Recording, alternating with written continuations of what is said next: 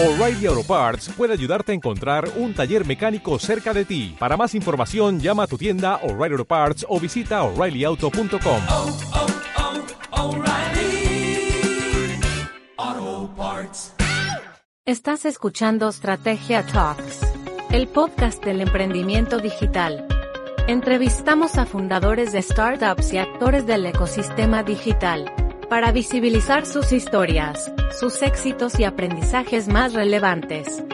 Ahora también puedes encontrar nuestros episodios en el sitio web www.strategia.co barra episodios. Con ustedes, nuestro anfitrión, Oscar Durán. Hola a todos, bienvenidos nuevamente a un episodio de Estrategia Talks. Hoy estamos con Sergio Novoa. Sergio es un emprendedor colombiano que se ha dedicado durante los últimos años a desarrollar software y a desarrollar videojuegos. Eh, y hoy pues vamos a hablar de unos temas muy interesantes, de su historia eh, y de algunos temas relacionados con emprendimiento. Así que Sergio, muchas gracias por aceptar nuestra invitación y bienvenido a Estrategia Talks. Gracias Oscar, pues encantado de, de hablar con ustedes, eh, de dar un, un, un granito de anera a la estrategia que llevas y saludos a todos. Súper. Bueno, Sergio, empecemos y cuéntanos de tu historia, cómo, cómo llegaste a este mundo del emprendimiento, cuál ha sido tu trayectoria eh, y, pues cuál ha sido un poquito como tu experiencia en el emprendimiento. Bueno, eh, el emprendimiento vino a mi vida como, como una forma de irreverencia. Ah, en los tiempos en los que yo estaba en mi pregrado no se nos enseñaba abiertamente que abrir empresa es una opción, ni se nos entrenan las ingenierías para ello es en conformidad frente al, al, a la regla común de mis compañeros o, digamos que de ese pequeño sistema en el que nos metían eh, hizo que yo viera para otro lado y desde el 2012 gracias a, a habernos ganado nuestro primer fondo de, inversión en el fondo Emprender eh, fuimos para aquel entonces pues la, la primera empresa de videojuegos apoyada por, por el SENA con este fondo.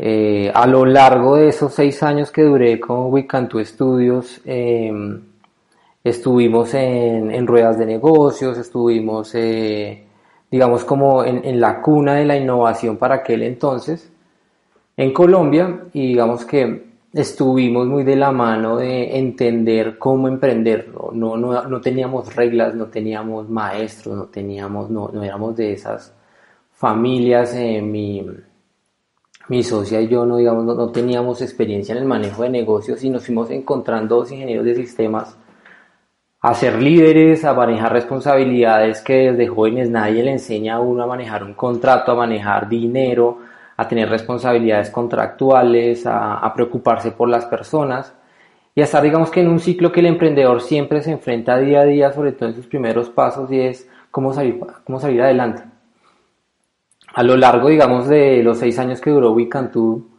eh, estuvimos en boga de, pues, del entorno de la industria de videojuegos y del entorno, del, pequeño entorno que tiene Colombia en videojuegos, conociéndonos eh, con todos, pero siempre marcando nuestra propia historia como independientes, como estudio en, en el que quería evolucionar y simplemente se buscaba las formas de adaptarse al mercado.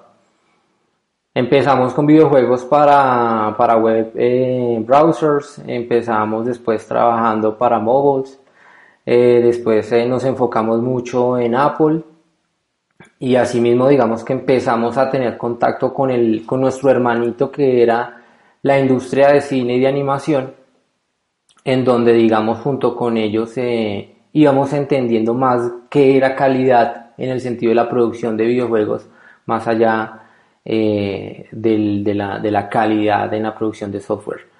Mm, la empresa se fue adaptando a las condiciones que tuvo el mercado. Empezamos, digamos que, que con unos ingresos eh, pequeños, apalancados con el fondo Emprender. Superamos con creces las expectativas que planteamos en el, en el modelo de negocio inicial y entendimos pues que los modelos de negocios a priori determinísticos pues eran difíciles de sostener bajo la situación actual en la que nosotros nos encontramos. Entonces tuvimos que adaptarnos rápidamente a nuestro entorno, adaptar nuestras eh, condiciones y nuestros skills y siempre buscamos, eh, eh, tanto mi socia como yo, en el estudio qué era lo que teníamos que hacer para cometer uno menos errores, para ser mejores emprendedores y rodearnos de mejor personas, de mejores personas. Súper, muy, muy interesante. Sergio, cuéntanos un poco cómo deciden emprender en videojuegos. Es un sector que muchos podríamos ver como complicado por justamente como tú decías, los estándares de calidad, la competencia a nivel global que puede haber. ¿Cómo deciden, cómo nace esa idea y un poquito como esa historia inicial del estudio de desarrollo de videojuegos? Bueno, pues aquí tiene que ver eh, mucho una persona que es reconocida en el entorno colombiano y del Caribe, que es Eibar Rojas. Eibar Rojas y yo abrimos para la Universidad Distrital eh, una célula de videojuegos en donde en el 2012 buscaban eh, entrenar desarrolladores para hacer desarrollos para PlayStation 2 y Xbox 360. Y ahí vino la idea, o sea, cuando uno está en la universidad ve las cosas muy cuadriculadas en ingeniería, pero cuando te muestran un, un entorno de estos gráficos, donde la computación gráfica es otro mundo distinto, lo más cercano que yo vi para aquel entonces fue eh, matemáticas vectoriales, pues eso digamos que, que es como un postre para los ojos para uno. Decir que puede ser que aquel hobby o aquel, aquella actividad que te daba tanto placer generase dinero y ver una, una, empresa que tenía, no sé, yo creo que ochenta y pico de personas trabajando en ello, pues lo llena uno de, de muchas expectativas. Decidí crear por en, en, aquel entonces mi propia historia, junto con muchas personas en el emprendimiento, pasan muchas personas al lado de uno y pocas se quedan, porque la disciplina es un aspecto fundamental para poder andar para, o sea, es uno el transmisor de energía de sus compañeros. Si uno se cansa, los, los demás no lo siguen. Entonces uno no puede sacar el pero, hay que hacer lo que hay que hacer, que es lo que siempre le digo a mis equipos.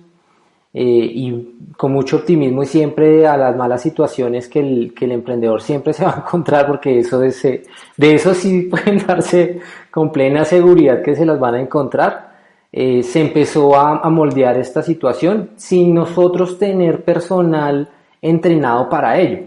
¿sí? encontramos artistas 3D, artistas 2D, eh, encontrábamos señores que sabían programar, gente que hacía música, pero cómo los poníamos en conjunto con ellos y nos dimos cuenta y eso lo compartí con, con los directores de Teravision, que del mayor problema en Colombia no eran los desarrolladores, que eran los productores de videojuegos, porque digamos que desarrolladores se encuentran, son difíciles pero se encuentran, pero poner a trabajar eh, todo en conjunto y generar estándares es, fue lo difícil y ese fue mi rol, ponerlos en conjunto.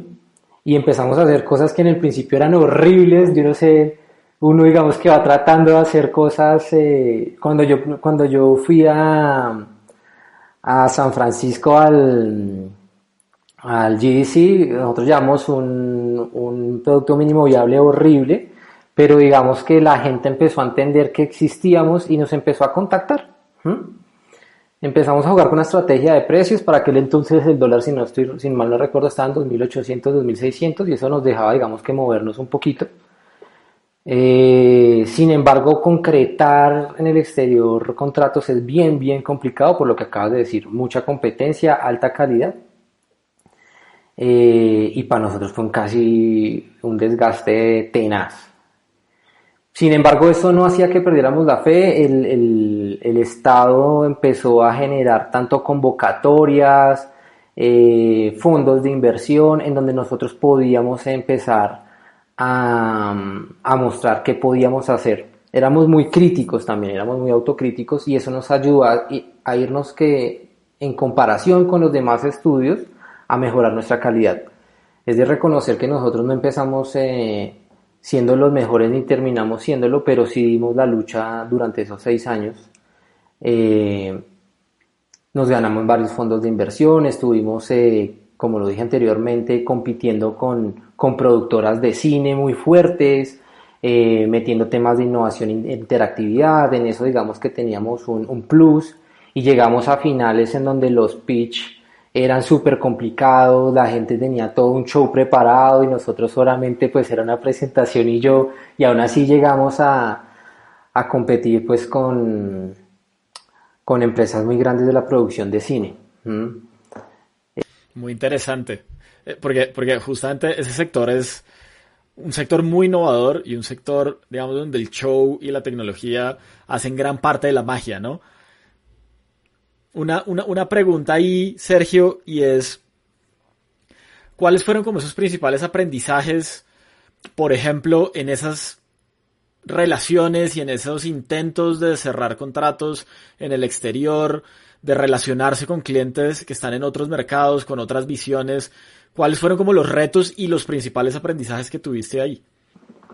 Bueno, el primer aprendizaje que, que, que yo creo que aprendí muy a la brava fue eh, hay que hacer redes. Eso fue el, último gran aprendizaje, eh, eh, redes de valor. Uno tiene que agregarle a su, a su entorno. Eso es muy importante, es entender el mercado y yo ahí qué estoy haciendo. ¿sí? Gente se irá por estrategias de precio, gente se irá por estrategias de calidad muy duras, por renombres, etcétera, pero uno, uno tiene que saber ubicarse, saber dónde está parado, es como, como la primera lección.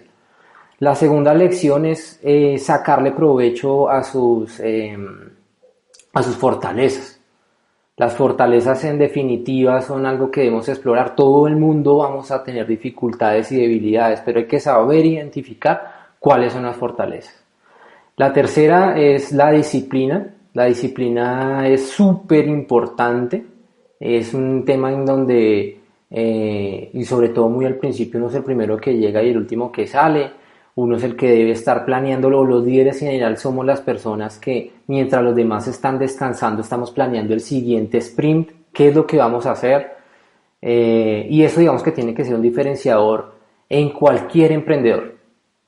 Eh, lo tercero es eh, saber vender. Es definitivamente lo más importante. No es solamente hacer un brochure, no es solamente saber hacer un pitch, sino coger rápido qué es lo que necesitan, no hacerle perder tiempo al cliente. Y lo más importante cuando ya, digamos, eh, los ingresos se empiezan a ver, es tener una, para mi caso que era una empresa de proyectos, una muy buena gestión de proyectos. La gestión de proyectos definitivamente eh, tiene que saberse manejar con las metodologías.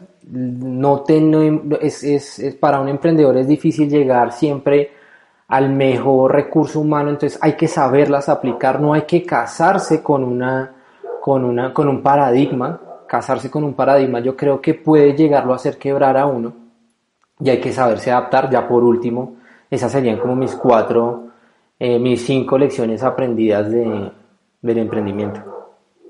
Muy interesante.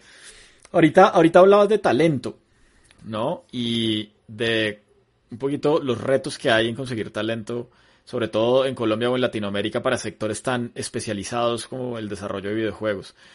¿Cómo fue esa experiencia de armar como el primer equipo y de empezar a sostener durante esos seis años el equipo? Bueno, Nadie trabaja en videojuegos obligado. Esa es la gran ventaja de, la industria de los videojuegos. No hay alguien que diga, no, es que yo no encontré trabajo, me tocó trabajar en videojuegos. No, señor. La gente quiere trabajar en videojuegos. yo tuve compañeros del NBA eh, que me decían, pero loco, usted tuvo la gran oportunidad de su vida. O sea, ya debe estar realizado porque trabajó en lo que usted quería.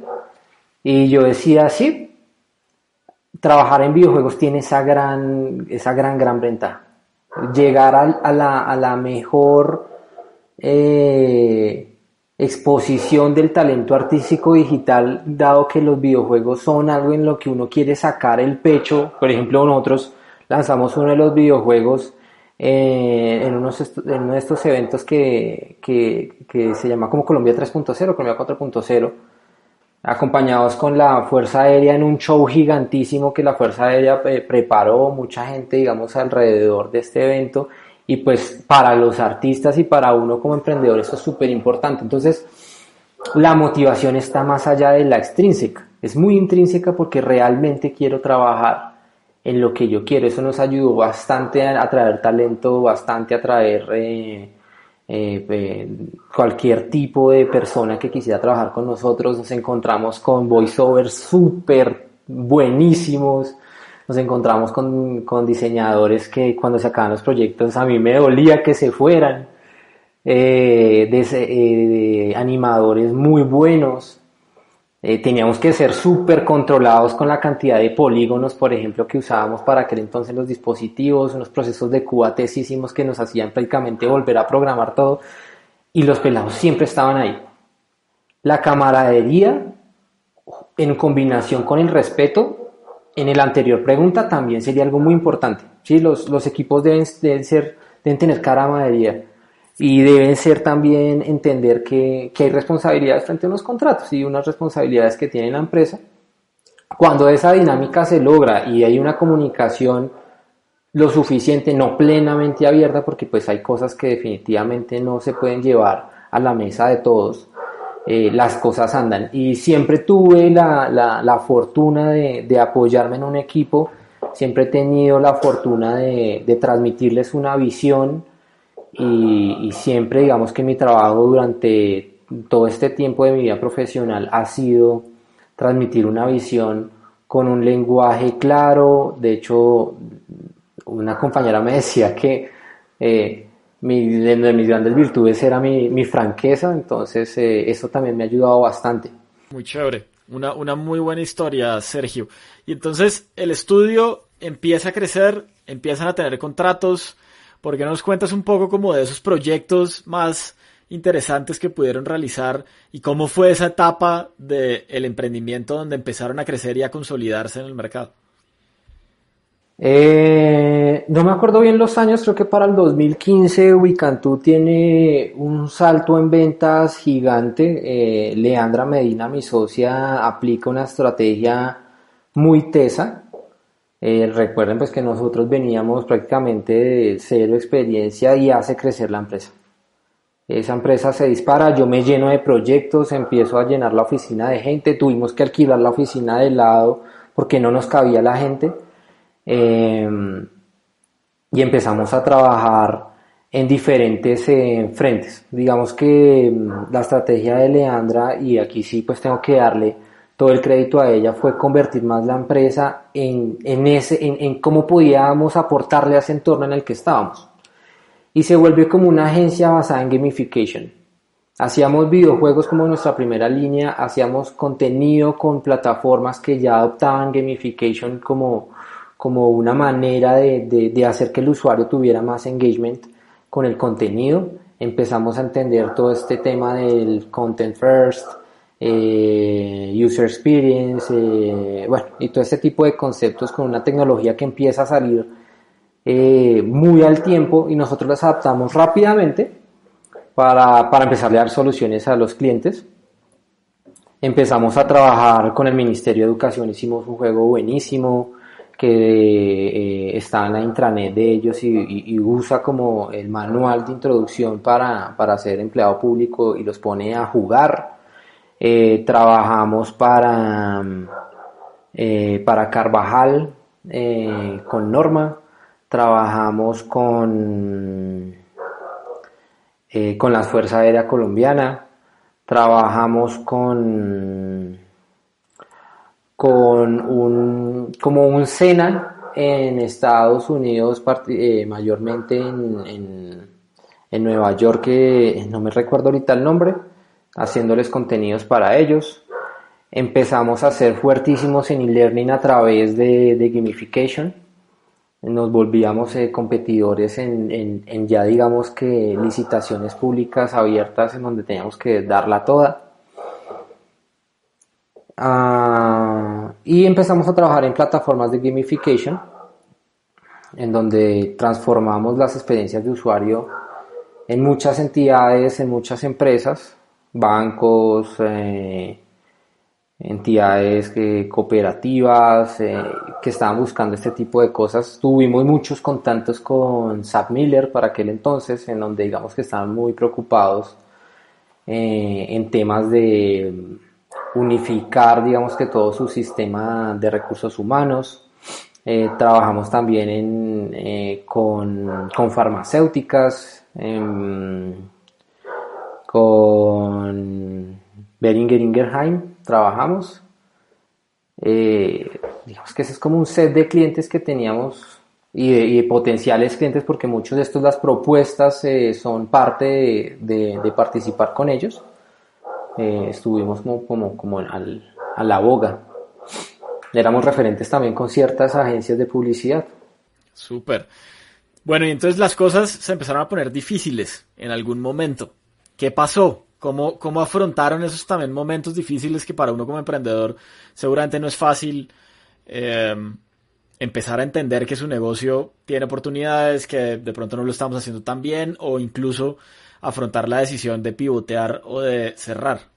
Sí, bueno, dentro de los pivotes éramos primeramente una empresa dedicada a hacer videojuegos. Digamos que teníamos la mente en cumplir nuestro sueño realidad.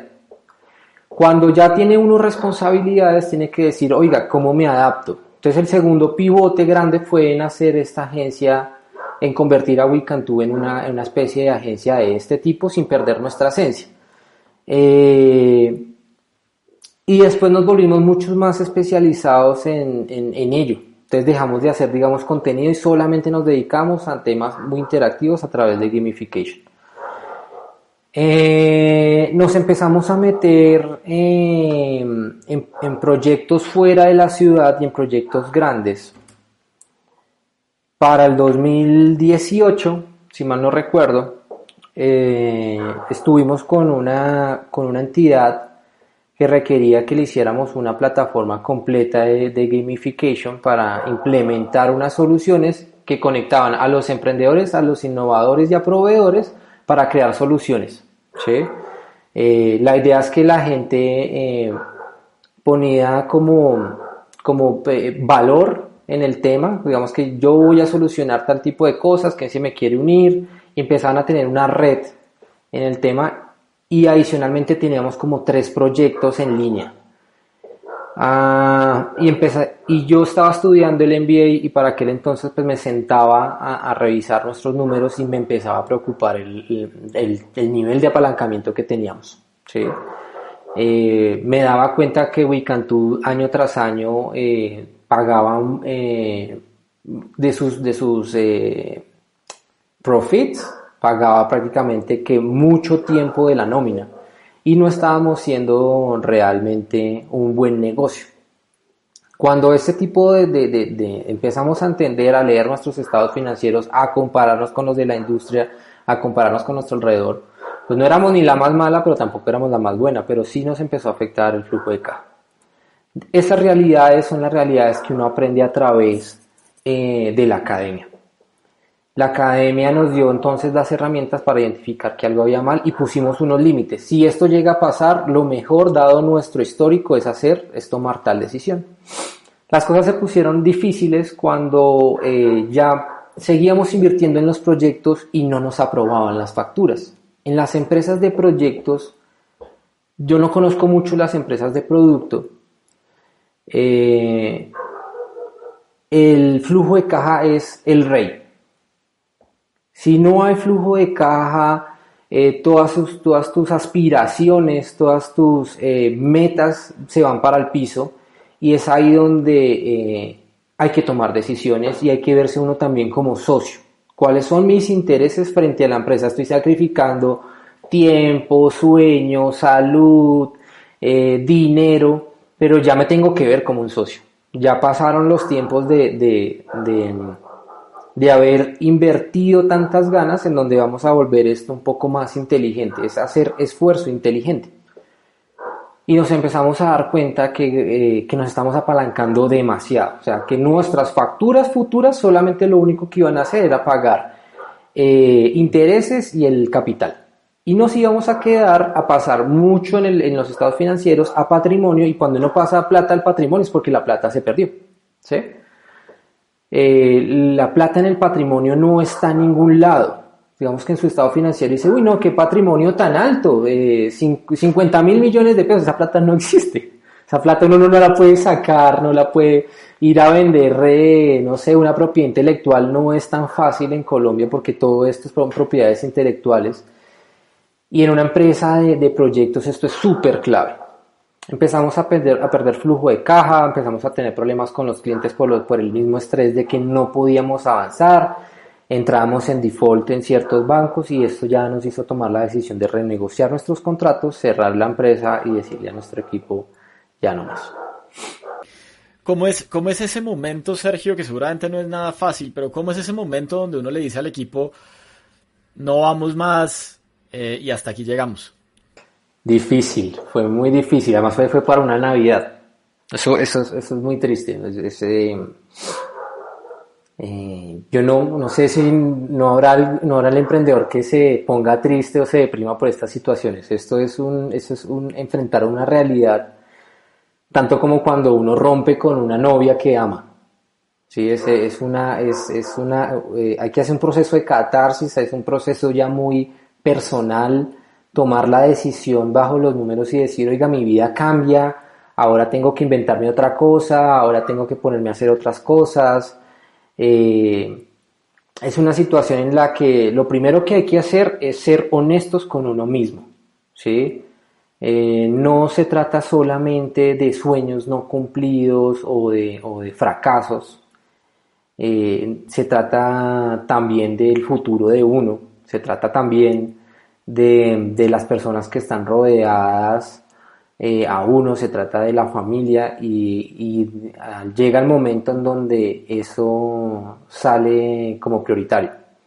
Los sueños personales, el emprendedor vuelve los, se enamora mucho de la solución, pero el, el, emprendedor se tiene que enamorar del problema, digo yo, se debe enamorar en que pues eh, tiene cosas que solucionar más no que ir a empujar la solución y hacerla caber. Eh, y ahí fue súper eh, clave entender estos conceptos para comunicárselo al equipo y decirle, esta es la situación a la que nos enfrentamos, eh, espero que ustedes estén de acuerdo, además de eso pues toca esperar a que nos paguen para hacer sus liquidaciones y pues se ha tomado la decisión que no va más. No tuvimos el problema de tener eh, muchos empleados en contra. Digamos, estas situaciones no son fáciles de manejar. Mm, las personas pues no trabajan porque sí, necesitan su dinero. Y llevar, digamos que el proceso para cerrar todas las cuentas, eh, lo cual de ahí saco los temas tributarios que aquí en Colombia, Dios mío, esto es un dolor de cabeza. Eh, fue un acto reconciliatorio con nosotros mismos, fue un acto en donde nos sentimos tranquilos, produjo mucha tristeza. Eh, Leandra y yo pues tuvimos discusiones a posteriori de saber si habíamos tomado o no la decisión correcta, pero uno toma la decisión con los datos que tiene. Uno tiene unas expectativas de crecimiento que digamos que están enmarcadas en cómo se mueve el mercado pero también veíamos que el mercado se estaba empezando a cerrar. Y, esto pasó pues justo a, um, casi a un año de la pandemia. Yo no me imagino que hubiese sido de nosotros si no hubiésemos tomado esa decisión. Entonces, eh, no teníamos la, definitivamente uno no tiene la, decía un cliente, uno no tiene la, educar, nos decía eso, uno no tiene la, la bola de cristal para saber qué pasa pero sí tiene sus datos. Tiene que saberlos analizar y, en consenso con sus socios tomar la decisión. Pero no es fácil decirle al equipo, un equipo que venía con nosotros años atrás, sobre todo el equipo core, todos los líderes, el líder de diseño, el líder de desarrollo, el líder de diseño de, de, gamification y de, videojuegos, de, de, hacer tomar la decisión, fue, fue bastante duro, fue bastante duro. Pero hay que hacerlo. Seguro, seguro. Bueno, Sergio, pues nada, muchísimo valor para tomar ese tipo de decisiones, pero como, como tú dices, pues al final uno tiene que ser sincero con uno mismo y utilizar los datos que tiene en el momento, ¿no? Importante un poco como qué decirle a los emprendedores. Si, si te preguntaran un consejo para esas personas que están emprendiendo eh, en cualquier sector, ¿qué decirles? ¿Cuáles pueden ser esas, esos consejos, esas principales cosas a tener en cuenta? Bueno, lo primero es hay que hacer lo que hay que hacer. Eso significa que, que no tenemos a quien echarle la culpa. Es nuestra responsabilidad sacar este barco adelante. Es nuestra responsabilidad decir para dónde va también. Entonces, eh, dejémonos de excusas, eh, hay que echar para adelante y, hay que empujar muy duro. El siguiente consejo es, eh, hay que saber manejar riesgos. Los riesgos hay que, hay que cuantificarlos, no hay que llenarse de riesgos, 20.000 riesgos y entonces no me puedo mover. No, hay que ser valientes además, hay que ser atrevidos. Mi consejo personal es hay que ser inconformes y ese inconformismo no es un inconformismo frente a pelear con todo el mundo, sino es un conformismo en, venga, yo me reto. ¿Sí? Eso, eso debe ir muy en las venas de, de decir, el, el, empleado crece rápido, pero hacia adelante, ¿cómo le irá a ir? ¿Será que algún día va a crecer de eso? Pero el emprendedor crece sostenido tras unas experiencias que, que sostiene. Eh, y eso, digamos, no debe, es, es la realidad que debemos asumir como emprendedores. Es una realidad en que el emprendimiento es una decisión de vida. El emprendimiento, eh, sea, que, sea que estén o se salgan como en mi caso pasó, es una decisión que deben asumir de la mejor manera. No es un probar, no es, un, no es una segunda opción. Mi, muy hacia mi, hacia mi interior digo, hay que ponérsela toda al emprendimiento eh, y hay que ser muy serios. Uh, Wiccan de algo que nunca tuvo uh, problemas con los deliveries, hay que ser muy serios. ¿Sí? Eh, básicamente eso. Súper, súper, muy bien. Y para, para finalizar, recomiéndanos un libro. Siempre nos gusta, yo soy una apasionada de la lectura eh, y nos gusta como que nuestros invitados nos ayuden recomendándonos un libro que nos pueda servir.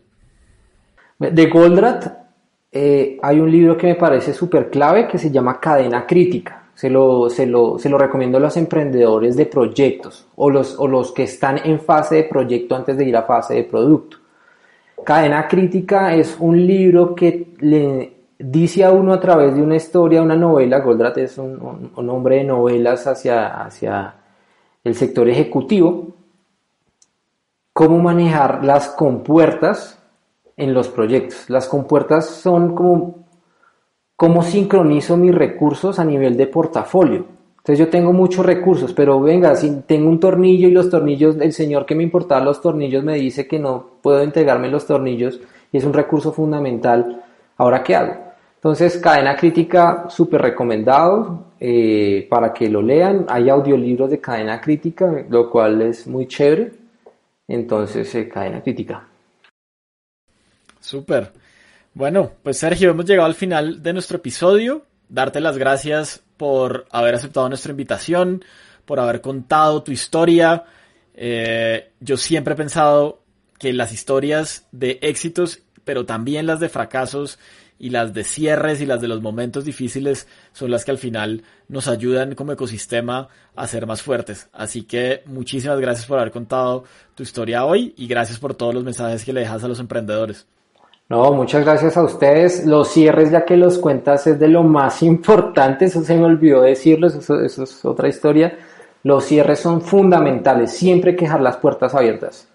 Entonces también pues eh, muchas gracias y de esa manera pues también dejo la puerta abierta para cuando me necesiten lo que necesiten, con mucho gusto estoy a la orden.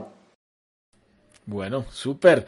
Y muchas gracias a todos por haber estado conectados hoy con Estrategia Talks. Les recuerdo que nos pueden seguir en cualquiera de las plataformas de podcast, en iVoox, en Spotify, en Apple, en Google Podcast y también en nuestro canal de YouTube como numeral Estrategia Talks. Así que muchas gracias y nos vemos en el siguiente episodio. Chao.